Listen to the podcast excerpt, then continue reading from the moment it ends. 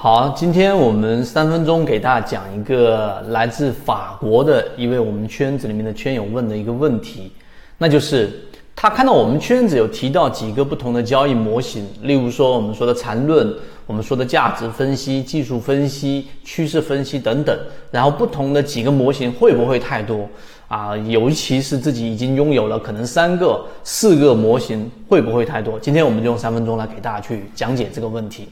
首先，第一啊，我们看到很多国外的这个交易者圈友不断的在我们圈子里面去加入和涌现，可能是因为国外的疫情比我们国内要严重很多，所以他们更加沉下心去了解自己的一个交易。那首先第一个，我们说模型三个四个到底多不多？答案肯定是不多的。为什么呢？因为我们之前给大家专门解读过，给大家去聊过查理芒格。查理芒格的思维格三当中，他其实在做交易里面，甚至已经达到一百个交易模型。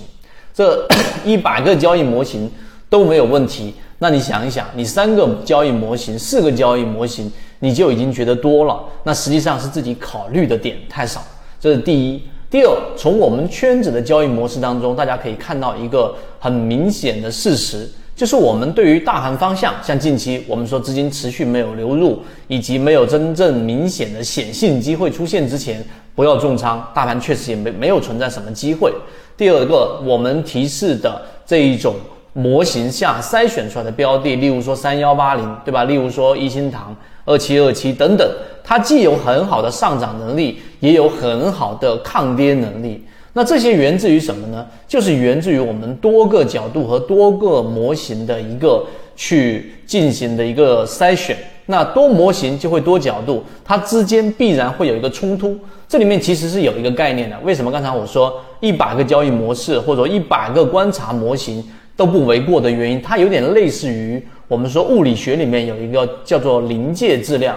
什么叫临界质量呢？就当质量达到一定程度的情况之下。在物理学里面，它就可以引发我们所说的核爆炸，是这样的一个概念。但是，当你没有达到这个临界质量之前，你什么都没有啊！大家认真去想一想，我说的这个物理学概念的横向。到我们的交易模式当中，所以当你明白这一点之后，你还没达到那个临界质量的时候，你就认为，哎，可能我这两个模型、三个模型还没有让我的交易模式很成熟，说明我的模型有问题，说明我有问题，说明整个市场有问题。这一个结论其实是错的。所以第二点，大家要知道，交易模型和交易模式实际上是拓宽我们的视角。那让我们达到某一个临界点或者临界质量的时候，它这就能产生很大的一个威力。这第二个我们要讲的，第三个就是我们说，在这么多模型当中，一定会有很多冲突的这一个角度。那这个冲突的角度，可能呃三个合力、四个模型的合力是一个方向，可能有一个对象的方向合力会有一个冲突。这个时候怎么办？就是我们给大家说的减法思维。鱼和熊掌是不可能兼得的。如果你想要兼得，那一定是你的脑袋还不够清楚，这是不可能发生的。所以，我们要不断不断的去权衡和平衡交易模式里面所占的一个权重和比例，最后才会得出我们想要的一个结果。这第三点给大家讲了。最后一点，以前我们给大家讲过一个概念，什么概念呢？就是一个很有名的生物学家说过一句话，今天分享给大家，那就是所有我们所存在的世界，就是由一个又一个的联系所构成的。想想我说这句话，一个又一个的联系所构成的。